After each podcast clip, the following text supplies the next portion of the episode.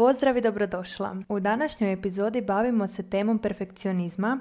Otkrićemo je li perfekcionizam bolest ili nije, koja je razlika između ambicioznosti i perfekcionizma, koji su simptomi perfekcionizma i kako ga se riješiti. Odmah na početku mi je važno naglasiti da se nažalost u našem društvu perfekcionizam uglavnom pogrešno interpretira, pa se tako mnogi hvale perfekcionizmom ne znajući zapravo što on znači i odakle proizlazi.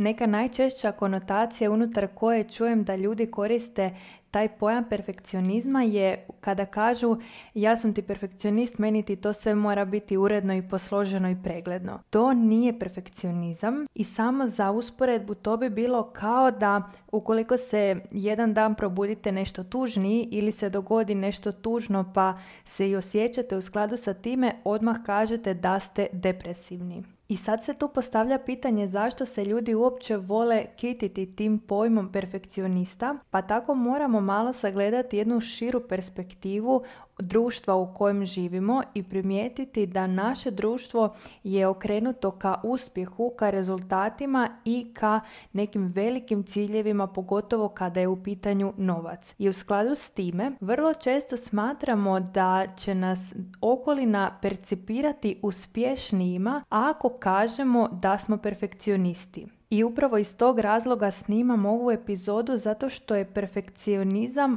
obrnuto proporcionalan uspjehu, odnosno dok god u sebi imamo tu jaču dozu perfekcionizma mi ne možemo biti dalje od uspjeha. Zašto? Zato što da bismo postigli uspjeh mi moramo neki zadatak završiti. A kada nas vodi perfekcionizam, odnosno ta perfekcionistička težnja da sve bude savršeno, da nema nikakve greške, da nas nitko ne može osuditi i okriviti, da se zaštitimo od apsolutno svakakve negativne kritike, e tada nam takva nastojanja ne dozvoljavaju da dovršimo započete zadatke. I ono što je tu još važno dodati za svakoga tko ima velike ambicije i ciljeve u životu je da se prestanemo plašiti odvajanja od perfekcionizma iz razloga što s druge strane perfekcionizma ne stoji ljenost već stoji umjerenost. A ako želimo dugoročno postizati rezultate, onda je umjerenost nešto što je vrlo poželjno imati. Osim prema uspjehu, naše društvo jako snažno usmjereno prema razvijanju sebe do one, kako se to često u društvu kaže najbolje verzije sebe. Dakle, vrlo često ćemo čuti da netko radi na sebi i trudi se biti najbolja verzija sebe. I u skladu sa time nekako se perfekcionizam uklapa u tu priču gdje mi smatramo da ako budemo dovoljno savršeni, dovoljno bez mane, dovoljno idealni, da će to onda biti ta najbolja verzija nas. A zapravo poanta osobnog razvoja nije da ti postaneš najbolja verzija sebe, nego je poanta osobnog razvoja da shvatiš da ne postoje najbolja i najgora verzija tebe, već da postojiš ti. I kada god kažeš za neku svoju fazu ili neko svoje ponašanje da je to tvoja najbolja ili najgora faza, onda to samo znači da ne razumiješ svoje ponašanje ili svoje osjećaje u tom datom trenutku. Jer kako ja mogu reći da je najgora verzija mene ona koja je bijesna ili tužna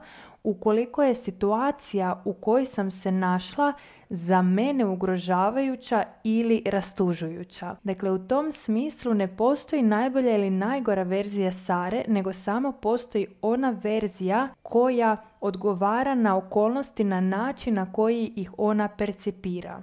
I zapravo nas taj perfekcionizam u smislu nastojanja da postanemo najbolja verzija sebe drži u tom začaranom krugu koji nas uvjerava da ukoliko još tu jednu manu ispravimo i još tu jednu stranu sebe sakrijemo dovoljno dobro da ćemo onda biti neranjivi, prihvaćeni, voljeni i dovoljno dobri. E sad kada je pitanje je li perfekcionizam bolest ili nije, stručnjaci niti sami još nisu usuglašeni po pitanju toga, ali svakako u stručnoj literaturi perfekcionizam ćemo uglavnom naći ili na popisu obsesivno-kompulzivnih poremećaja ili pak u domeni anksioznih problema. E sad, kako da otkriješ imaš li ti perfekcionizam ili nemaš, odnosno težiš li ti nekom nepostojećem savršenstvu ili samo težiš visokim ambicioznim ciljevima, ali ne znaš točno kako da ih ostvariš. Neke ključne karakteristike perfekcionizma su kao prvo strah od neuspjeha. E sad, taj strah od neuspjeha je nešto što se vrlo često javlja u našem društvu i to što se možda bojiš neuspjeha ne znači nužno automatski da imaš problema sa perfekcionizmom, ali ono što je zaista karakteristično za perfekcionista je da vrlo često neće nešto niti pokušati, dakle neće niti započeti neku aktivnost ili zadatak zato što mu je susret sa pogreškom nedopustiv, a tijekom procesa učenja ili počinjanja nečega novoga, pogreške su zapravo sastavni dio tog puta. Tako da ukoliko konstantno imaš težnju da započneš nešto, ali ti je jako bolno i doživljavaš zapravo i opasnim da pogriješiš, onda postoji mogućnost da je kod tebe perfekcionizam prisutan. Naravno, nikada ne možemo zaključivati temeljem jedne karakteristike, tako da idemo na iduću, a to je niska produktivnost. E sad, zašto perfekcionisti imaju nisku produktivnost? Zato što za njih svaki zadatak mora biti savršeno odrađen, što iziskuje mnogo više vremena nego za neku drugu osobu koja će napraviti nešto po principu bolje završeno nego savršeno. To ne znači da osobe koje završavaju svoje zadatke fušare i rade površno, nego su jednostavno svjesni da se poboljšanje događa u procesu, a ne da moramo nešto dovesti do savršenstva i vrhunca da bismo uopće započeli proces, jer je to apsolutno nemoguće. I tu bih dala primjer svog pokretanja bloga i snimanja podcast epizoda, pisanja blog postova, pisanja newslettera i tako dalje. Dakle, ja kada sam tek započela sa takvim aktivnostima tamo krajem 2019. početkom 2020. godine, meni je za napisati jedan post trebalo otprilike 8 sati zato što sam u to vrijeme po tom pitanju bila poprilično nesigurna i jednostavno nisam imala iskustva i zato sam svaku riječ koju sam stavila u svoj tekst provjerila tisuću puta na način da sam istraživala jako puno, čitala literaturu, znanstvene članke i tako dalje kako bih bila sigurna da je sve što sam napisala ispravno. Jednako tako pisanje newslettera mi je dugo trajalo zato što još nisam imala da tako kažem utakmice u nogama kada je u pitanju formuliranje vlastitih misli u rečenice koje će biti pitke i lako čitljive, a kada je u pitanju snimanje podcasta pogotovo, dakle nisam imala jednostavno vježbu, nikada nisam radila ništa slično i to je od mene zahtijevalo užasno puno vježbe i treninga. E sad, da sam ja čekala da ja u tim aktivnostima postanem savršena da bih krenula, ja i dalje ne bih imala ni blog, ni newsletter, ni podcast,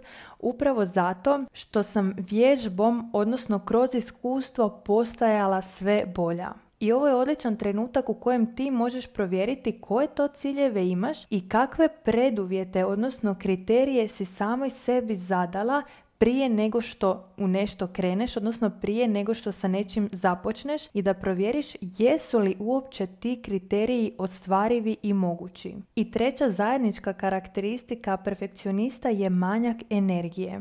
E sad ovdje opet napominjem, manjak energije je nažalost nešto što je dominirajuće u našem društvu zato što ljudi premalo spavaju, neadekvatno se hrane, neadekvatno treniraju, nismo dovoljno na zraku i suncu, ne znamo postaviti osobne granice. Dakle, jako je puno razloga zašto ljudi imaju manjak energije, ali jedna je definitivno i upravo to da ako pretjerano pokušavam biti savršena i ako sam toliko opterećena pitanjem jesam li negdje pogriješila, jesam li napravila neki propust, tada takvo ponašanje i razmišljanje guta veliku količinu moje dnevne energije. E sada da bismo došli do odgovora na pitanje kako se riješiti perfekcionizma, moramo ga malo bolje upoznati, odnosno vidjeti odakle on potječe. To je jednako kao što primjerice vrtlar koji nije zadovoljan sa plodovima koji su izrasli, ne može samo kriviti i gledati svoje plodove, cvjetove i tako dalje, nego mora vidjeti i kakvi su uvjeti u zemlji, je li u korijenu sve dovoljno čega treba biti, dakle vode, sunca i ostalih hranidbenih tvari. Pa tako kada govorimo o perfekcionizmu, onda možemo zapravo pričati o jednoj vrsti obrambenog mehanizma gdje se naš organizam nastoji obraniti od boli, a ta bol dolazi kroz ranjivost. Dakle, bojim se biti ranjiva, bojim se biti kritizirana zato što mi nedostaje sigurnosti u sebe, dakle samopouzdanja, samopoštovanja. Te osobe vrlo često imaju negativnu sliku o samima sebi i zato im je jako važno da drugi ljudi imaju pozitivnu sliku o nama. Jer u trenutku u kojem ja izgradim dobro mišljenje o samoj sebi, u tom trenutku ja nemam toliko problema sa time da se nekome drugome ne svidim. Ali ako se ja i sebi ne sviđam, onda ću biti vrlo ovisna o tome da se sviđam drugim ljudima. I ako idemo sad još korak dalje, možda konkretnije pričati o perfekcionizmu, onda je važno da znaš da ukoliko primjerice se spremaš otvoriti svoj blog ili pokrenuti bilo što svoje, ali se bojiš, važno je da osvijestiš da Tebe zapravo nije strah da netko vidi tvoj tekst ili tvoj proizvod, bilo što tvoje tvoju ideju, nego ono što stoji iza toga je strah da netko vidi tebe onakvo kakva jesi. I kada na taj način pogledamo perfekcionizam, onda ćemo shvatiti da perfekcionizam nećemo, da tako kažem, izliječiti time što postajemo savršeniji i bolji u onome što radimo,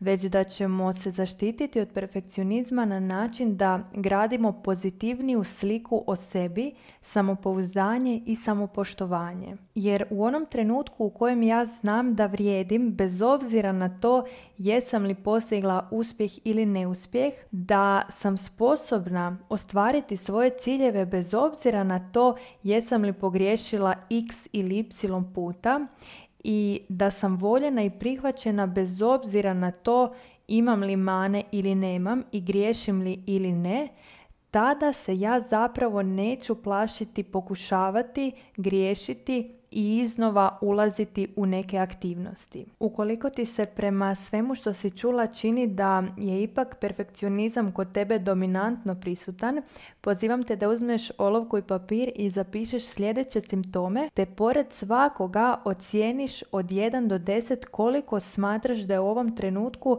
to aktualno kod tebe. Dakle, simptomi perfekcionizma su prvo osjećaj krivnje i srama, drugo nedostižni ciljevi, zatim nerealna očekivanja, izrazita kritičnost prema sebi i prema drugima, osjećaj nedovoljnosti, dakle nisam dovoljno dobar ili dobra, teško priznavanje pogreške, izrazito velika briga po pitanju tuđeg mišljenja i na kraju anksioznost i ili depresija. I sad želim samo kratko iskomentirati nekoliko od ovih ključnih simptoma. Kada pričamo o nedostižnim ciljevima, postoji razlika između ciljeva koji su u ovom trenutku za nas nedostižni, ali ako se dovoljno potrudimo i dovoljno dugo ustrajemo u tome i spremni smo napraviti sve što je potrebno, onda ih možemo dostići, kao što je na primjer želiš u narednih x godina zaraditi 10 milijuna eura, a u ovom trenutku možda nemaš još svoj biznis. Ali kada pričamo o nedostižnim ciljevima perfekcionista, onda tu pričamo o ciljevima koji su nedostižni što god oni napravili. A to, na primjer, znači da budemo savršeni i bez mana i da dobijemo garanciju da nećemo sigurno pogriješiti u bilo kojem dijelu procesa. Zašto je taj cilj nedostižan? Zato što nam apsolutno nitko ni na koji način ne može garantirati tu našu želju i tu našu težnju. Isto tako kada pričamo o teškom priznavanju vlastite pogreške, vrlo je jasno da nitko od nas ne voli priznati da je u krivu, odnosno draže nam je biti u pravu nego u krivu, to je vrlo jasno i vrlo normalno. Svatko od nas ima ego kontrolira nas manje ili više, ali svi ga imamo. Tako da u tom smislu e, ne znači da ako ti je teško priznati pogrešku da automatski imaš perfekcionizam, već je jednostavno važno da razumiješ da je za perfekcionista priznati pogrešku jednako smrt u smislu psihička, psihološka smrt jer se toliko boji da će zato što je napravio ili napravila pogrešku biti nevoljen, odbačen, neshvaćen i ostati sam da za njega to na neki način znači umrijeti jer moramo razumjeti da smo mi društvena bića i da za nas biti izbačen iz plemena kao što je to nekada u povijesti bilo je značilo smrt. I na to se nadovezuje idući simptom koji govori o brizi o tuđem mišljenju. Tu je također važno da razumijemo da je svakome od nas bolje i ljepše i ugodnije da drugi ljudi kojima smo okruženi i sa kojima provodimo vrijeme imaju dobro mišljenje o nama nego da nemaju. Ali jedna velika razlika između nekoga tko je perfekcionist i nekoga tko nije je u akcijama koje poduzima. Jer primjerice ja ću objaviti ovaj podcast bez obzira na to što nije savršen i bez obzira na to što se možda nekome neće svidjeti i što će napisati neki negativan komentar zato što imam dobru sliku o sebi i nemam taj strah od toga da budem osuđivana, kritizirana. Dakle, nemam taj strah do te razine da neću napraviti tu akciju objavljivanja ovog podcasta. Ali s druge strane, perfekcionist će raditi na toj epizodi dugo, dugo, dugo, dakle satima ili danima ili tjednima, ne bi li osigurao da ništa što on kaže ili napiše ne dovede do nekog negativnog komentara, a vrlo često ako je taj perfekcionizam još jače izražen, onda tu epizodu ili tekst neće nikada niti objaviti, jer ako ne objavim, onda ti ne dajem prostor da me kritiziraš. Odnosno još korak dublje, ne dajem ti priliku da mi pokažeš da ti se ne sviđam. I za kraj, ako se prepoznaješ u svim ovim simptomima, postavlja se pitanje kako si pomoći, odnosno kako se riješiti perfekcionizma. Za početak je važno da krenemo postavljati realne dostižne ciljeve, a tu prvenstveno mislim na to da očekujemo greške od procesa jer je to sastavni dio procesa i unapređenja u bilo kojem području našeg života. Nastavno na to važno je da pokušavaš i da osvijestiš svaki idući put kada samoj sebi kažeš ma još nisam spremna, još da pričekam malo, da si osvijestiš da imaš zapravo tu sklonost perfekcionizmu i da u skladu sa time napraviš taj prvi korak iako osjećaš da nisi spremna. Ono što je isto tako tu dobro da si nekako zapišeš ili zapamtiš je da spremnost nije osjećaj nego misao. Dakle ti kada kažeš ne osjećam se spremnom, zapravo želiš reći ne mislim da sam spremna. Zašto je tu važna razlika? Zato što ti sa svojim mislima možeš upravljati. Dakle, kao što si u sebe usadila tu misao nisam spremna, jednako tako možeš svoj um preoblikovati i uvesti jednu novu misao, a to je ne moram biti spremna da bih krenula. I nastavno na to moj treći savjet je prihvaćanje. A kada kažem prihvaćanje, onda mislim na to da prihvatiš svaku misao koja ti se javi, bez obzira na to je li ona sabotirajuća, negativna, pozitivna ili podržavajuća. Jer dogod se boriš protiv neke misli, dakle joj ne želim to razmišljati, ne želim, ne želim, to je kao da se govoriš nemoj misliti na torticu. Što ti više izgovaraš tu rečenicu, to ti je tortica više u glavi. Tako da u tom smislu prihvaćanje je nešto što ti pomaže da se riješiš takve neke misli koje se želiš riješiti. Isto to vrijedi i za bilo koju tvoju karakternu osobinu, bilo da smatraš da si previše sramežljiva, previše šutljiva, previše brbljava, što god da smatraš da jesi, u onom trenutku u kojem prihvatiš taj dio sebe, u tom trenutku će taj dio se činiti da je postao manji, odnosno manje će vladati tobom. Jer ono što je važno da znaš je da perfekcionizam nekako ljude učvršćuje u fokusiranju na mane,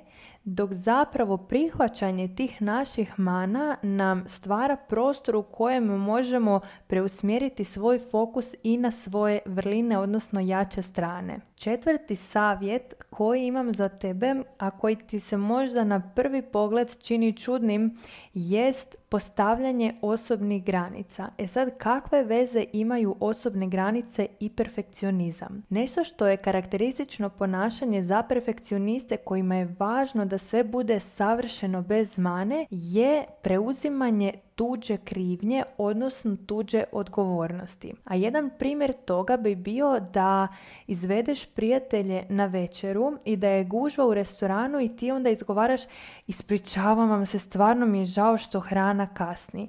Dakle, to što hrana kasni nije ni na koji način tvoja odgovornost niti tvoja krivnja, ali je tebi toliko važno da sve bude savršeno bez greške da se onda imaš potrebu ispričati ne bi li popravila na neki način tu situaciju. S druge strane, kada bi bila opuštena i ne bi uopće marila za to kasni hrana ili ne, zapravo bi atmosfera te večere mogla biti puno ugodnija bez obzira na to što je hrana malo zakasnila. Na temu osobnih granica sam već pričala na ovom podcastu tako da neću duljiti, ali ti svakako preporučam da ako je ovo tvoja tema da potražiš te starije epizode i poslušaš gdje sam pričala više o tome. Peti savjet koji imam za tebe je da si napišeš podsjetnik da te ne moraju svi voljeti. Zašto? Zato što perfekcionisti vrlo često iz manjka ljubavi prema sebi imaju silnu potrebu da ih vole svi ostali. A onda kada smo vođeni potrebom da nas svi vole, onda gubimo svoju autentičnost i pokušavamo se poput kameleona prilagoditi onome što smatramo da će u tom nekom određenom okruženju u kojem se nalazimo u tom trenutku biti prihvaćeno i to je vrlo iscrpno i loše ponašanje za nas iz razloga što gubivši svoju autentičnost mi se sve više udaljavamo od onoga čemu težimo, a to je da budemo voljeni i prihvaćeni. Tako da ako se prepoznaješ u ovoj potrebi da te svi vole, vrlo vjerojatno zapravo ti nedostaje samo prihvaćanja i ljubavi prema samoj sebi. I za kraj, ukoliko je strah od neuspjeha nešto što je za tebe strašno preplavljujuće, ako te pomisao pogreške plaši do te razine da te zapravo zaledi i nekako paralizira zbog čega ne možeš krenuti u akciju, tada postoji mogućnost da si negdje još u doba djetinstva naučila da je vrlo opasno pogriješiti i tu ne moramo ponekad niti kriviti roditelje ili bilo koga tko nas je odgajao, već jednostavno shvatiti da Malo dijete dok još njegova kognicija nije do kraja razvijena na različite načine razumije i sebi pojašnjava određene lekcije. Pa tako ako smo na primjer dobivali loše ocjene i tada bi nam roditelji na neki način uskraćivali ljubav, dakle zahladili odnos, stavljali nas u kaznu ili bilo što slično tome ili čak u nekoj još ranijoj fazi, može biti da smo mi zbog toga naučili da je vrlo, vrlo opasno i ugrožavajuće po naš život pogriješiti i u tom slučaju bi ti svakako preporučila da pronađeš stručnu osobu s kojom ćeš proraditi takve lekcije i to iskustvo. Nadam se da ti je ova epizoda bila korisna i čujemo se u idućoj.